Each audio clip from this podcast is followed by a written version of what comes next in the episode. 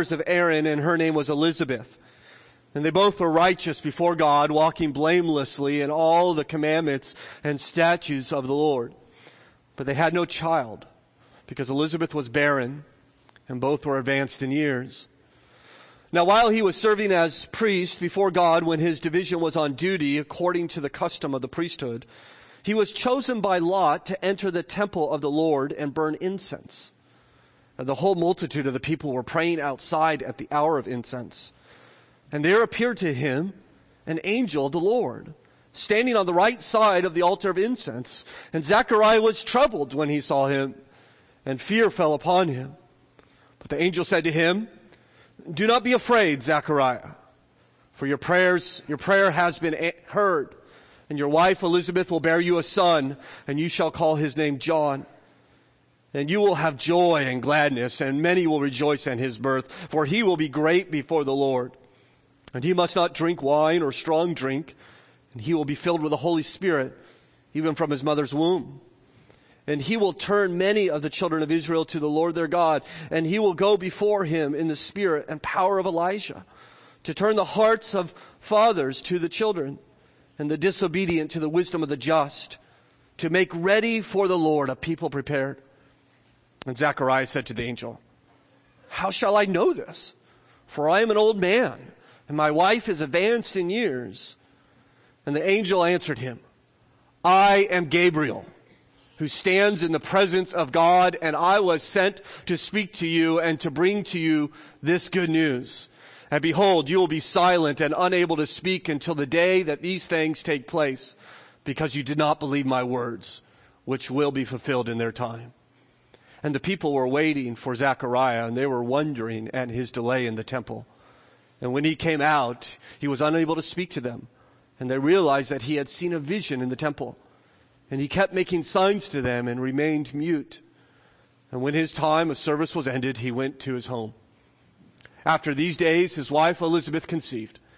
And for five months she kept herself hidden, saying, Thus the Lord has done for me in the days when he looked on me to take away my reproach among the people. Father, we thank you for your word in which we can now consider. We ask that you would help us to understand it and apply it to our lives, that you would come by your Spirit to give us great insight as to who you are and how you act, uh, how you work for redemption throughout this world, and how you bless those who are, hurting. So help us now, we pray, in Jesus' name. Amen. Steve Saint, who is the son of Nate Saint, the missionary who was killed along with Jim Elliot and three others by the Wyanobe Indians, said that moments after his father was killed, the Indians saw hazy figures among the tree lines singing. Months later, these tribesmen who had come to Christ listened to a missionary's record playing a choir singing hymns the natives immediately became agitated as they recognized the music. They said that was the music that they had heard from those hazy figures. And Steve Saint concludes that it must have been angels there at the death of his father. Herbert Lockyer, who wrote All the Angels in the Bible, recounts a personal experience when he was in Kenya preaching at a missionary school. There was a man in the congregation who would accept Christ that day. In fact, after the service, he spent some time with this man, and this man told Lockyer why he had come to hear him. He said earlier he and others had decided to invade the school compound in order to kill and to capture the missionary children. When they made their way up the hill in darkness, they were confronted suddenly by, by men in white robes surrounding the school with swords on fire. Of course, we see angelic intervention in the Bible. These stories remind me of the story of Elisha and his servant. When Elisha's servant's eyes were opened, and he saw, and behold, the mountain was full of horses and chariots of fire. It also reminds me of the story of Balaam.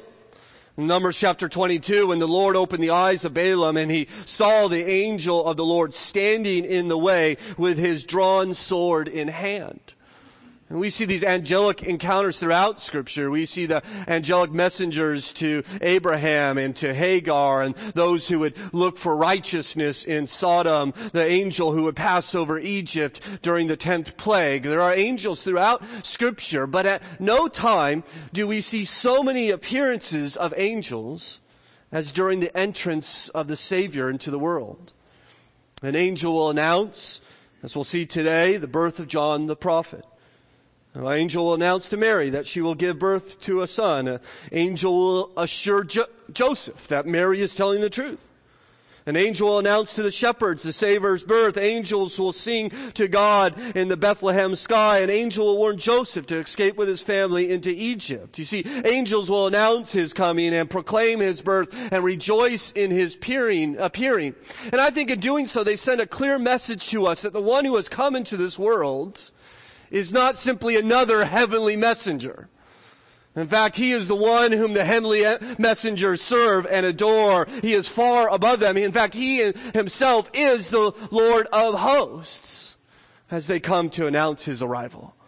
Of course, it has been some time from when God last spoke to when this activity begins. It's been 400 years. 400 years since God last spoke to his people, since he last sent an angel commissioned a prophet, or appeared by revelation. 400 years of darkness and silence. I assume that God's people certainly called out to him during that time, but he would not a- answer. All they received was heavenly silence and heavy oppression and a time of deep darkness. Luke, I think, highlights the darkness here in verse 5 when he says, in the days of Herod, the king of Judea. This is, he is sometimes called Herod the Great. He would rule from 37 BC to 4 BC and was a very accomplished ruler. He was very gifted and very well liked amongst the, the Roman leaders, Herod out there in Judea, reigning over this land. He was an incredible architect. In fact, he would build palaces and temples and other amazing structures. The, his chief accomplishment, of course, is Herod's temple, in which he refurbished and reconstructed the Jewish temple. He would do so with 10,000 Jewish laborers. The temple will be made of imported marble overlaid with sheets of gold, each marble stone being 36 feet long, 12 feet wide, 12 feet high, one stone weighing as much as a 747 jumbo jet. The ancient historian Josephus writes, being covered on all sides with massive plates of gold, the sun was no sooner up than it radiated so fiery a flash that you were compelled to avert your eyes. The temple appeared from a great distance away to be like a snow-clad mountain, for all that was not overlaid with gold was of purest white. He, in fact, he built this temple, and you know what he built next? His house, right next to the temple to kind of communicate there are two people who live in the neighborhood. Right? There's God and his neighbor Herod. And this is the kind of man he was. He was a, a megalomaniac, insanely jealous of his own power. As the high priest rose in prominence, he had him drowned. The problem was that the high priest happened to be his wife's brother. She didn't take too kindly to that, so he had his wife killed and for good measure, his mother-in-law. As he grew older in life, he had his two sons killed, and then five days before his own death, knowing his death was close, he would have his last and third son executed. In fact, right on his deathbed, immediately prior to the death of Herod the Great, he had his troops arrest a number of prominent Jews in order that when he died, at the same time, those Jews would be executed in order to ensure that there would be weeping in Jerusalem that accompanied his death. He was an insane man insanely jealous of power. And Luke tells us that what is about to happen happened in the days of Herod, the king of Judea. He wants to highlight the time in which God's people are waiting for him to work. It is a time of deep darkness. Even though the last time God spoke through the prophet of Malachi, he said in chapter 4 and verse 2, the sun of righteousness will rise. Well, they've been waiting and waiting and now they find themselves in darkness. But we find here in this story that the sun is about to rise. In fact, Zechariah, who we'll read about in a moment, will sing a song later in chapter 1. Note verse 78 of Luke 71, in which he, evidently aware of Malachi's prophecy, says, Because of the tender mercy of our God, whereby the sunrise shall visit us from high on high. He's referring to the Savior who's coming. He is the sunrise of righteousness that God is bringing upon us. But before he does, before the Savior comes, God will send a forerunner, a prophet, one to prepare the people for him. And he's going to do it in a mirac- miraculous way. God could have certainly called a scribe or a priest into the office of a prophet like he did with Jeremiah and Ezekiel and Isaiah and, and many others. But, but uh, the Savior was too important just to get another prophet to announce his coming. And so God is going to act in this majestic and, and marvelous and miraculous way in order to bring forth one who is truly unique in order to prepare God's people for the coming Savior. We speak, of course, of John the baptizer or John the prophet. And in his, uh, this announcement of his birth, of his conception, we see God's power in a miraculous birth. I want you to understand the power of God as we look at this text. You notice again, verse 5 says, In the day of Herod, king of Judea, there was a priest named Zechariah of the division of Abijah. And he had a wife from the daughters of Aaron, and her name was Elizabeth. There's a good contrast there in verse 5. We go from Herod to great to Zechariah the nobody. And he even mentions his wife, Mrs. Nobody. Right? Not important at all. They're not uh, of the elite priesthood. They're just of the division of Abijah. Uh, he would be, live far away from Jerusalem. He's of no significance whatsoever. He's just one of the 24 divisions of the priests. David would divide the priesthood into 24 divisions based upon the 24 grandsons of Aaron. One of those grandsons named Abijah, of which Zechariah belonged to that tribe, to that division. And so here he is. He's working in Jerusalem. These 24 divisions divisions would take turns in working the temple. And you would spend two weeks there working in the temple, and then the rest of the time you would go back home where you make your living. And so we come to this time when it's Zechariah's division who's now working at the temple. And one of the things that they do in the temple is, is that, um, well, before we get there, you notice there's actually a description of Zechariah here in verse 6. And they were both righteous before God, walking blamelessly in all the commandments and the statutes of the Lord. And so he may be a nobody and his wife may be a nobody, but they were righteous before God. No one else maybe take note of them, but God certainly took note of them. In fact, I don't know if you saw in verse 5 that Elizabeth is the da- from the daughters of Aaron. That means her daddy was a priest and her granddaddy was a priest and her brothers are priests and her uncles are priests and she takes her faith very seriously along with, with Zechariah and they're faithfully serving God. We'll see in a moment that they're, they're older people. Uh, the picture in my mind is, is like a old country pastor pastoring a, a main street church in, in the middle of, of nowhere. He and his wife faithfully serving year after year after year, perhaps approaching the age of retirement righteously following God. He says in verse 6 that they're blameless. Doesn't mean they're perfect.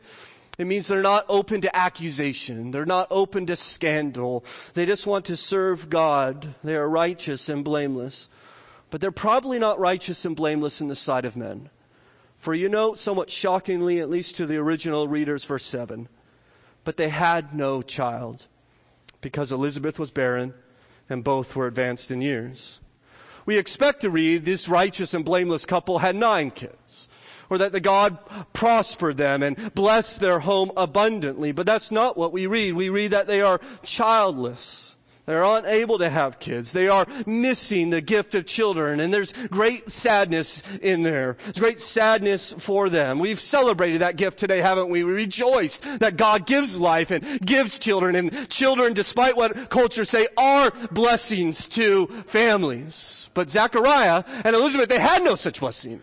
They had no child, and, and many people struggle with this and know the pain and the sadness it is to not have a child. But let me suggest to you that their pain is compounded. Because not only do they not have the gift of the child, they have to bear the shame that was associated with childlessness in that culture. You see, one who is childless is assumed to be under a curse from God under some type of judgment from God. Elizabeth later will refer to her childlessness as my reproach. And so there was undoubtedly an assumption that something was wrong with them. They were married as teens, and one year later, no child. Another later, year later, no child. And five years down the line, no child. And be, people began to wonder, wonder what their sin is. I wonder what's going on inside that home. In fact, there are seven types of people, according to ancient Jewish rabbis, who are not expected to be close to God. One of those types was a Jew, a Jew whose wife had no child. You could actually legally divorce her. It was this, uh, a shame that's associated with it. And then you compound that with the insecurity of it because they didn't have 401ks and, and social security. You know their retirement plan? Have lots of kids. And then we get old, our kids take care of us. Well, they didn't have that. And then all this is being compounded as Luke kind of paints this picture of this childless couple, plus the suggestion that it's most likely their fault. And then you see at the end of verse 7, and they are both advanced in years, they're older, their hope is gone. And so Luke here just sets the scene for us. And now we pick up Zechariah serving in Jerusalem with his division. Verse 8. Now, while he was serving as a priest before God when his division was on duty, his division would have been about a thousand priests, maybe 750. If you have a thousand priests serving for two weeks, how do you decide who gets to go into the temple and burn incense? Well, you cast lots. As we see in verse 9, according to the custom of the priesthood, he was chosen by lot to enter the temple of the Lord and burn incense. This would be the highest honor that a priest would ever have. You would do this once in your lifetime, and many priests never had the chance to do it. You would actually enter the temple uh, while everyone else would stay outside. You would draw as close to God as anyone can other than the high priest. And here's Zechariah, who's perhaps been a priest for 30, 40, maybe 50 years, and he comes down for his two weeks of service, and they cast lots, and, and every time his name is not called, and he goes home every time, and Elizabeth said, did you get to go in this time? No, not this time. No, not this. It's, just, it's like gym class, never getting picked, right? He's just loser, loser, loser. He never gets to go in. And perhaps his hope of this great privilege is almost lost, and one time in his old age, he hears his name, Zechariah is chosen. And so he is able to enter on this big and wonderful day to burn incense, as verse 9 tells us.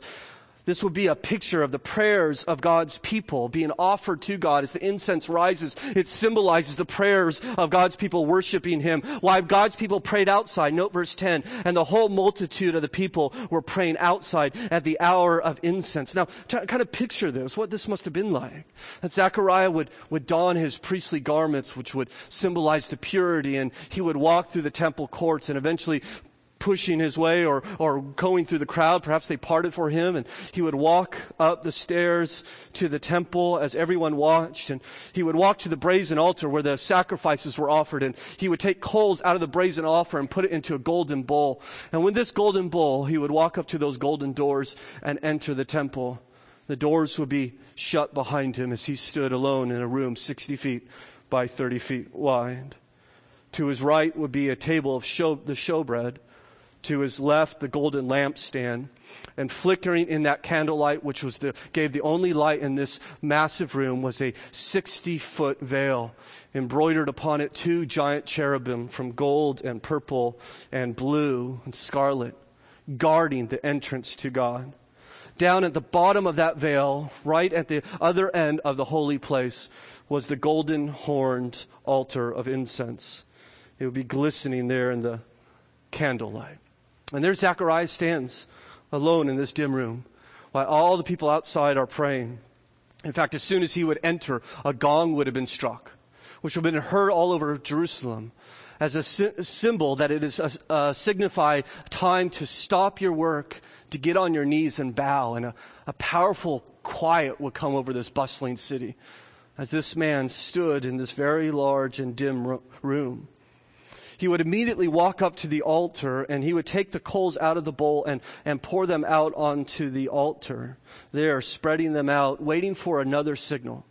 When that signal would happen, it meant outside the temple a lamb was being sacrificed. And when that sim, sim, uh, symbol was, was heard, he would pour out the incense upon the coals. And so can you imagine him, Zechariah, with these kind of old trembling hands and his heart pounding as he lifts the incense, listening for the signal and then slowly pouring the incense over the hot coals and immediately hissing and crackling as a huge column of smoke would ascend right before him and the smell of frankincense would fill the temple, the aroma swirling around him. Perhaps he looks up and watches the cloud of incense ascend to the ceiling, signifying the prayers of God's people ascending to him in heaven. Perhaps even uttering one last prayer. And it's at that time he realizes he's not alone. There is someone there with him, and it is not another priest. Notice verse 11. And there appeared to him an angel of the Lord standing on the right side of the altar of incense. He looks down there, and perhaps three feet in front of him, he sees an angel. Not a vision, but an angel standing right there. And he was not happy about it. Now you notice verse 12. And Zechariah was troubled when he saw him, and fear fell upon him. He was pa- uh, panicked. He was terrified. He's overwhelmed like Daniel at the riverside or the women at the tomb or John on the island of Patmos. They're all fearful when an angel appears to them. When you see someone who belongs to another world, fear comes upon you evidently. It's interesting to me that this fascination with angels in our culture, and it seems to be much too flippant, much too casual. I read recently that, that there is a study that 70% of Americans believe in angels which I think is pretty good. Uh, somewhat troubling is that 32% of Americans have said they have encountered an angel. And the study went on to explain, well, what was that encounter like? And many people said, well, the angel came to give me a message from God. Uh, some people said that the angel shows up when I'm lost to give me directions. Uh, another uh, said that, in fact, several people said angels help them find parking places which I got to think has got to be the worst job. I mean, you got to think, an come on, parking duty again? Still, one woman said an angel showed up to help her bake a chicken casserole. And still another lady said that an angel came to help her lose weight. She even wrote a book about it called The Angel's Little Dieting Book, which I forbid you from buying. Right? See, when I read the Bible, I seem to get a different message when an angel shows up, kind of the first thing he says is, don't die on me. Just hold on, right? Stay with me here. Not, you need some more cheese in that casserole. I think we're way too flippant about this. We see, in fact, when, when Samson's dad, Manoah, encountered an angel, he runs around saying, we're all going to die. We have a visitor from heaven. This is it. We're all dead. And yet we're so, John MacArthur, he, he, he says that a pastor friend of his said an angel often appears to him while he shaves, in which uh, MacArthur responded to him by saying, and you keep shaving. Um, we, we're just way too casual, and we don't see this here in the Bible. There's terror. He's terrified of that angel. It tells us that God is holy and those who stand in his presence are holy. Well, in response to the, the fear of the angel, you notice uh, what the angel says in verse 13, perhaps causing Zechariah even more alarm. But the angel said to him, Do not be afraid, Zechariah, for your prayers have been heard, and your wife Elizabeth will bear you a son. You shall call his name John. Fear not, God has heard you. You're getting a son. Which makes me think, was he praying for a son? It was kind of a strange time, maybe, to pray for a son. Maybe not. Maybe he thought, well, I'm just going to pray one last time. I mean, this is my golden opportunity. I'll never be in this room again. I'm standing at the altar of incense. I'm just going to go for it. And, and, and maybe he prays. Maybe Elizabeth, when she sends him down to Jerusalem, she says, now remember, honey, if you get chosen, don't forget to pray. And maybe she doesn't finish the sentence because she knows it's kind of foolish and they're, they're old, perhaps as old as 80, some suggest, maybe 60. Maybe he pats her on the head and says, I know, honey, kissing her. I'll pray. Maybe. I think it's probably far more likely that he's not praying for a son. I, I, I, think he's probably moved past that, that personal pain, and I think he's there standing as a priest representing God's people, and I think he's praying for a Savior. I think he's praying for a son, but not his son. I think he's a faithful priest in the time of Herod the king, and he's praying for the deliverance of God's people. Oh God, will you deliver us? How long will you wait? When will the sunrise come upon us? Will you answer us? And the angel shows up and says, Yes, God is answering you.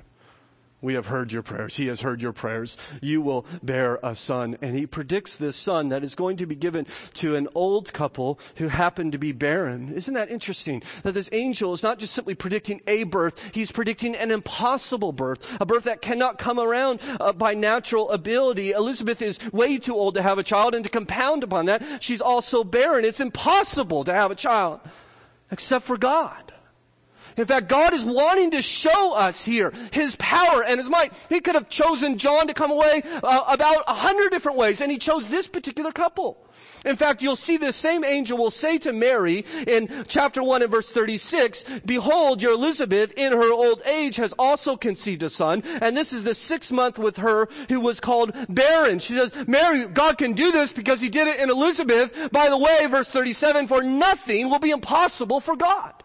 You see what, the, what God is choosing this couple specifically in order to show His power and His might that nothing is too hard for Him, which will be incredibly helpful for little Mary as she considers what God is doing in her life. I want you to, to, realize that, that this suffering that this family endured was not because of their sin. Uh, sometimes we suffer because of sin, but, but not always. That they, they went through a very difficult time. Elizabeth is barren for one reason so that God might display his power through her. That he might display his might in her. Her physical ability becomes the perfect stage for God to demonstrate his supernatural ability. You're going to have a son. In fact, not any son, a, a miracle boy, a prophet of God. I know there are times in which we wish we were making the plans. Uh, we kind of wish we had a seat in heaven to kind of decide how our life is going to go. That sometimes God's control and providence is difficult and mysterious and uncertain. The story tells us that God has it all planned out, though, that He knows what He is doing, and sometimes we are deprived because God is planning to do something so much better for us than we could even imagine. God's power is beautifully displayed here, but we also see, secondly, God's faithfulness in sending a prophet. Again, look at verse 13. But the angel said to him, Do not be afraid, Zechariah, for your prayers have been heard, and your wife Elizabeth will bear you a son, and you shall call his name John. And so I think here, at this point, Zechariah kind of moves from fear to shock. I'm sorry, what did you just say? I'm going to have a son? Yes. You're going to have a son. And by the way, according to verse 14, and you will have joy and gladness. You see what children bring? Joy. You know what children are? Children are a blessing. You said, you're going to have a son and that's going to bring you joy. That's going to bring you gladness. God is concerned about the joy in this servant's heart and not just for him. You read on in verse 14 and, and many will rejoice at his birth and they will rejoice not simply because they're happy for Zachariah and Elizabeth. They will rejoice because of what John will mean that he will mean that salvation is near, that the sunrise is soon to rise.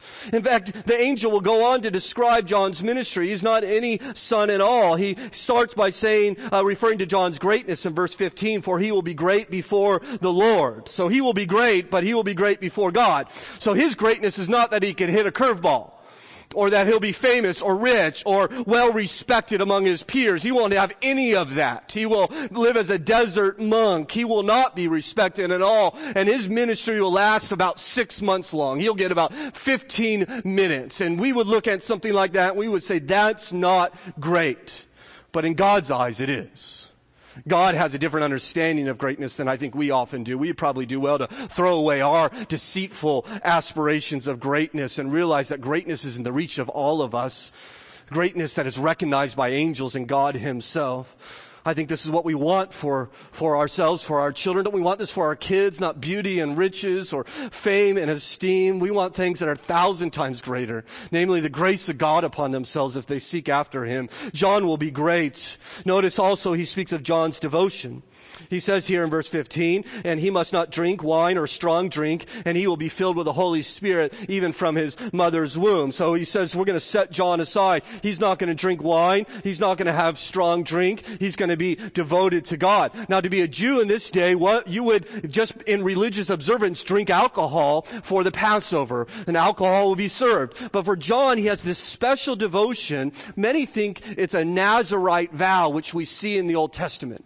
That's not a Nazarene. A Nazarene is someone from Nazareth. A Nazarite comes from the Hebrew word to separate. And so John, like Samson was supposed to, or like Samuel did for a while, takes this vow upon him, perhaps for life, that he will not drink, uh, uh, be under the influence of alcohol. Rather, you notice he is going to be under the influence of the Holy Spirit. He says the Holy Spirit is going to come and influence him, going to come and rule in his life because he's going to have an incredible mission. You notice when the Holy Spirit's going to come upon him? Even from his mother's womb.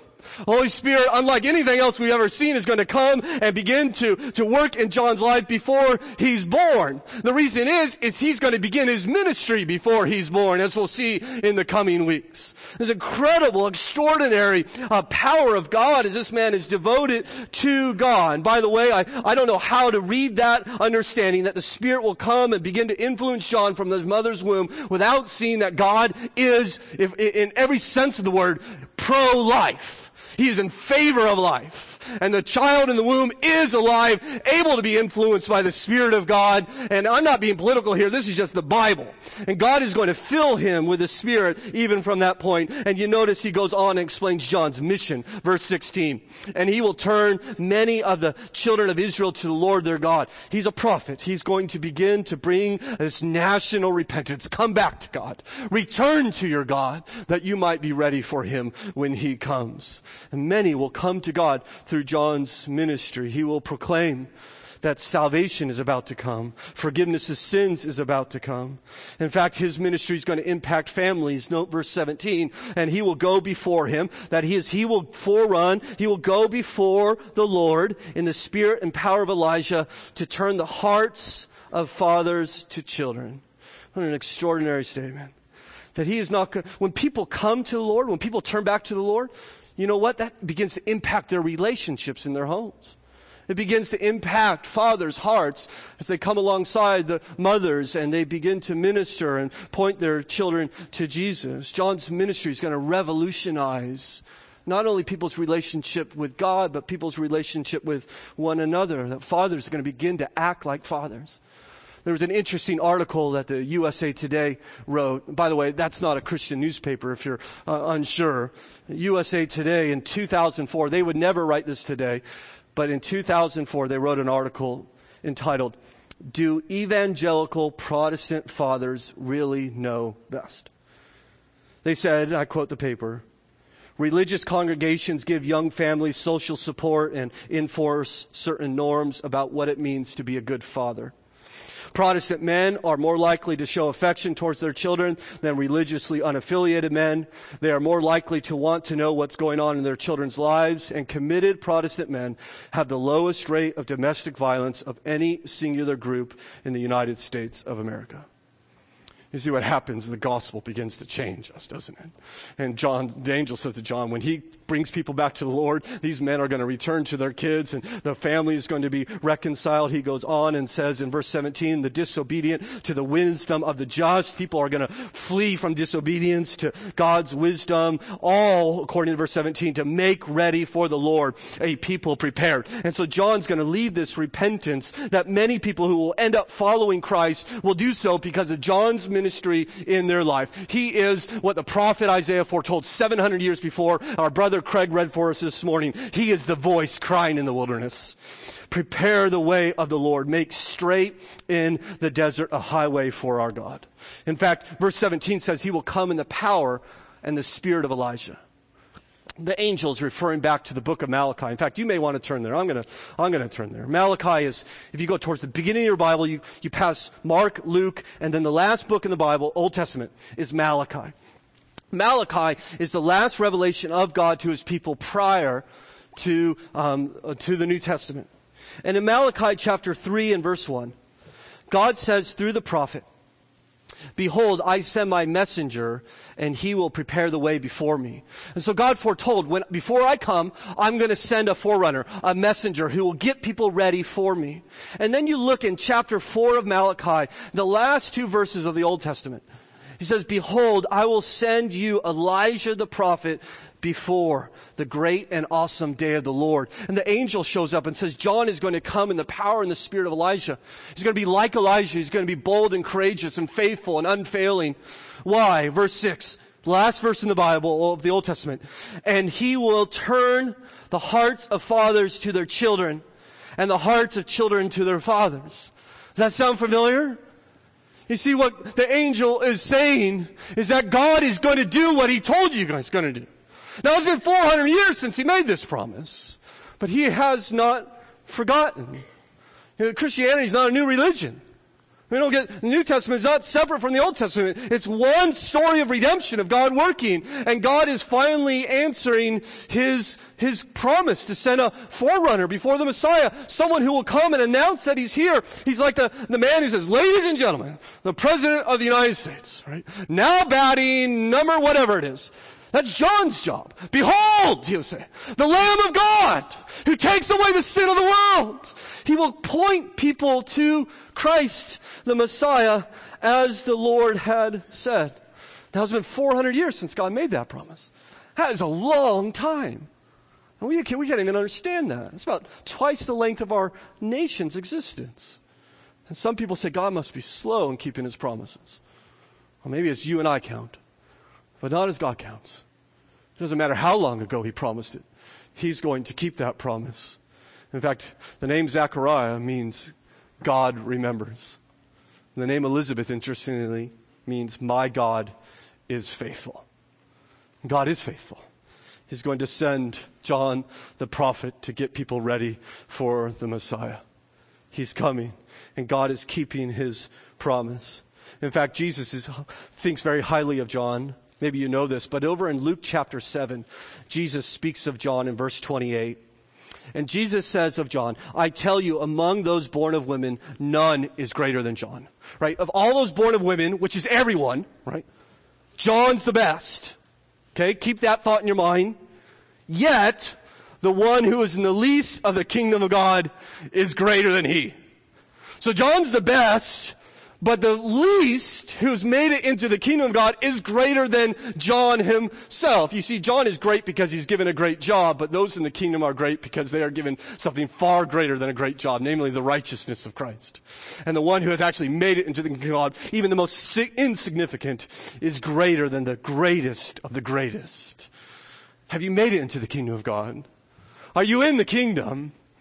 Jesus Christ has come into this world to live a perfect life and to die upon a cross for sinners like me and like you, and three days later rose from the dead, paying the debt of sin, inviting us into his kingdom, inviting us to make him our king.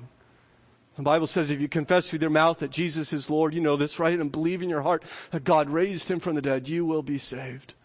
This is John's job to proclaim, get people ready for the Lord.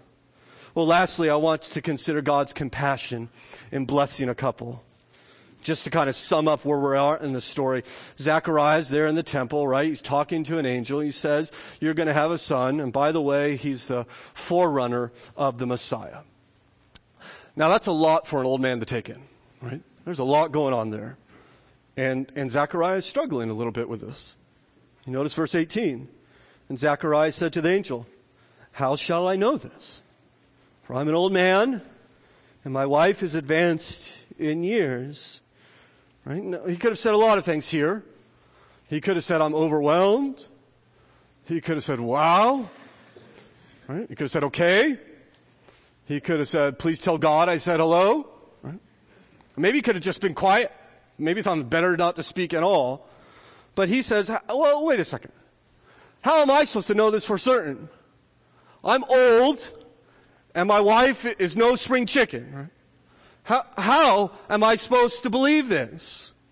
It kind of reminds me of that story when, remember when Peter's in prison and he's about to be killed after the Passover and the whole church gathers to pray together, God, please let Peter out of prison. And God says, okay. And he sends the angel and he wakes Peter up from his sleep and Peter is freed from prison and he runs to the very house in which they're praying and he knocks on the door and the girl comes and she looks and it's Peter and she slams the door in Peter's face and she runs back to, interrupts the prayer meeting and says, it's Peter, he's outside. And they all say, no, it can't be Peter, he's in prison. Right? They're praying for him to be released, but they don't even believe that God can answer their prayers. And this is Zechariah here. He said, I don't believe it. I don't believe you. Prove it to me. Okay, now just think about that statement for a moment because he is talking to an angel.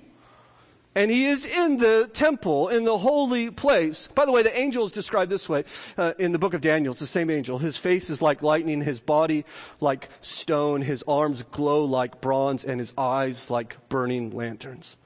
And Zechariah says, Listen, I'm going to need a sign from God on this one. Right? You know, is there anyone else I could talk to? Right? Unfortunately, the angel does not take lightly to this.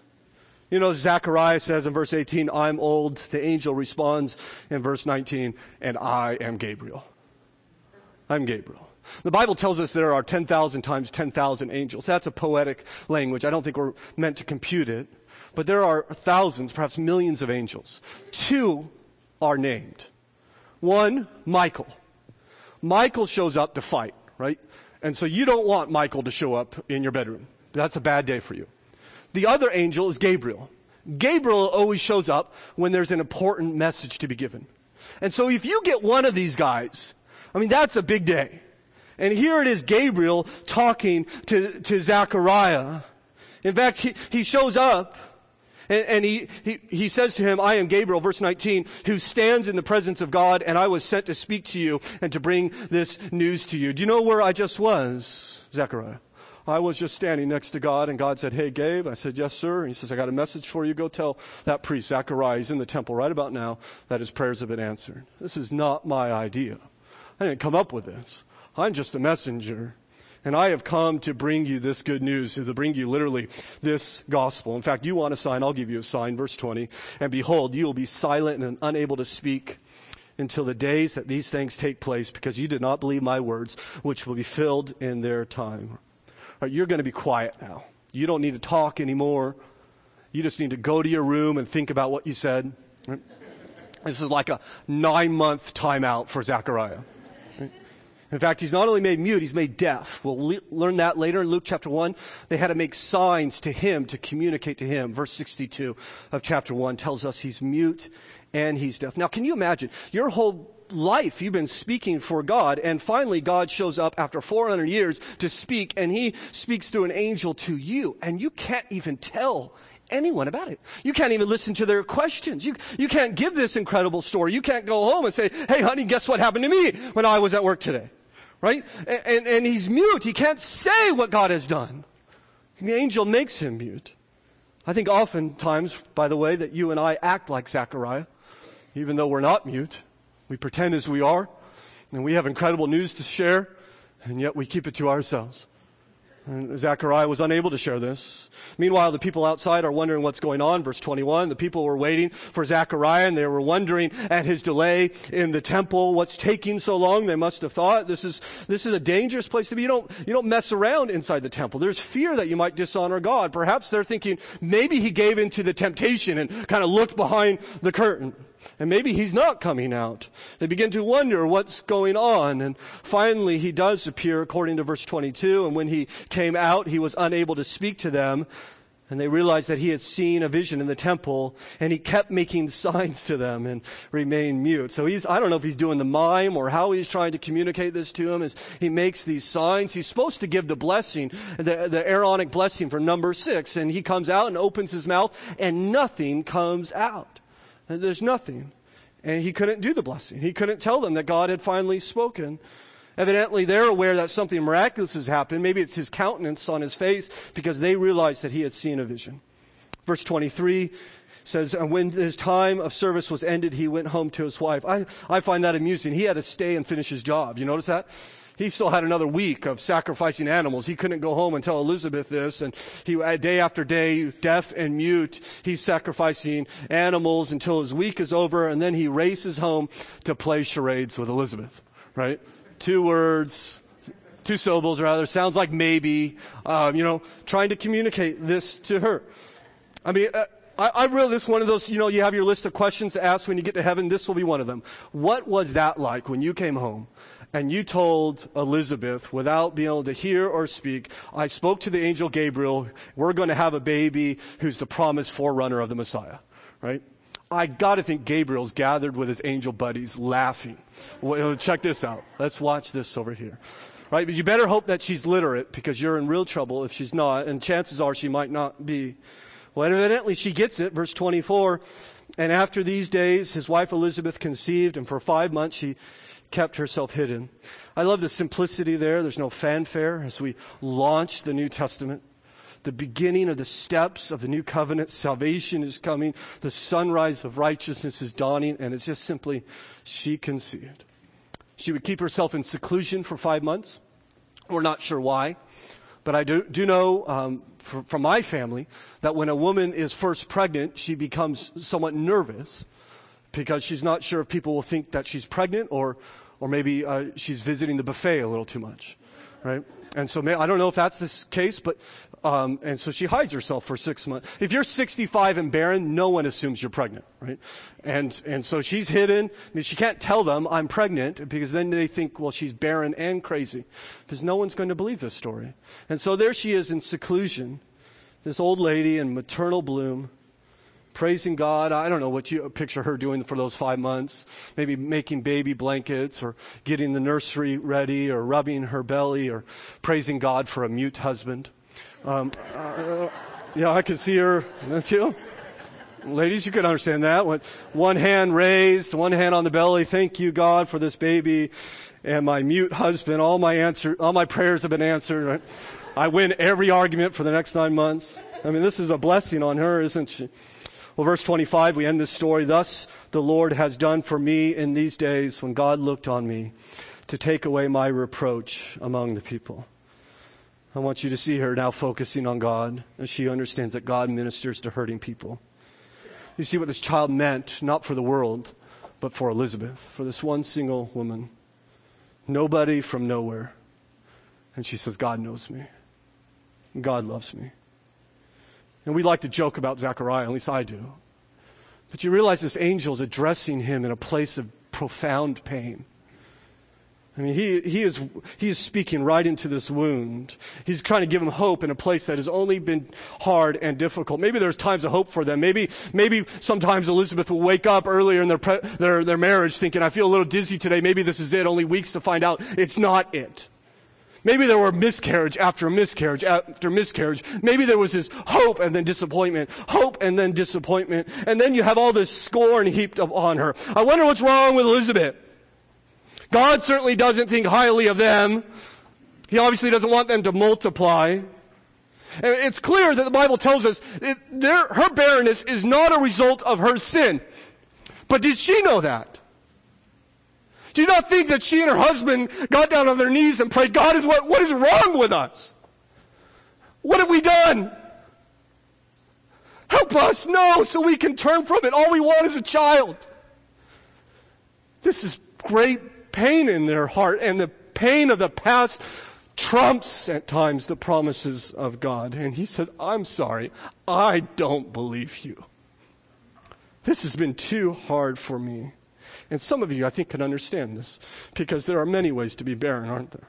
I mean, it may not be childlessness for you, but maybe the career did not become what it was supposed to be, or maybe you're single and wish you were married, or maybe the marriage is not what it you planned, or maybe your health is falling.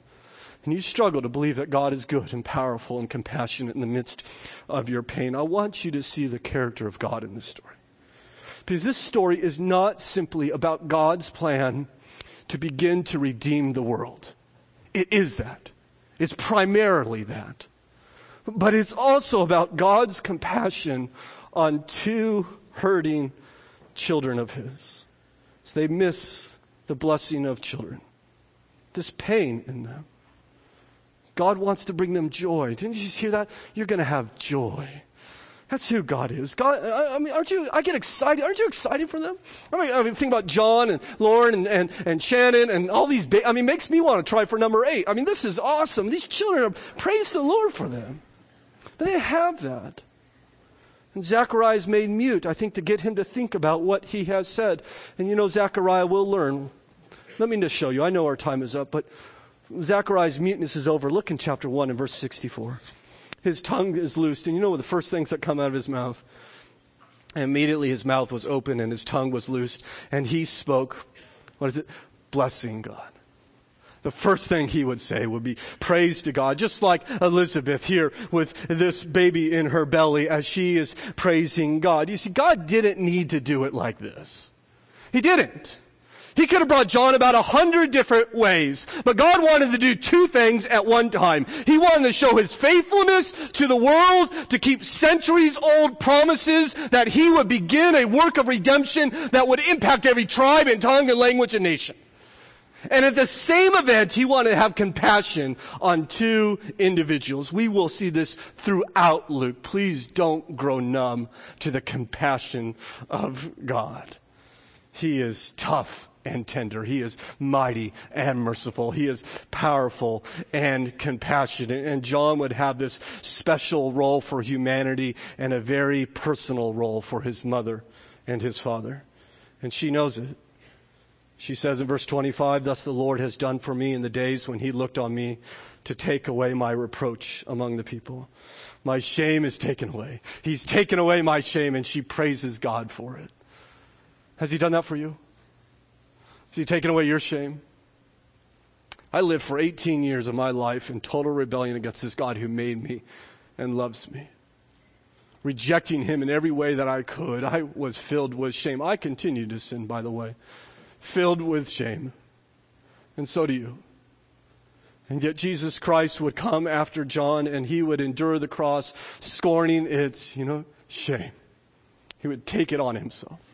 He would take all my shame off me and he would place it upon himself. And there he would die, bearing the wrath of God for sinners who would trust in him. He wants to lift your shame off you. He would take your shame on himself right now that you might know him, that you might praise him. Father in heaven, we thank you that you are faithful to your promise and compassionate to the hurting. Help us to know you do great and mighty works.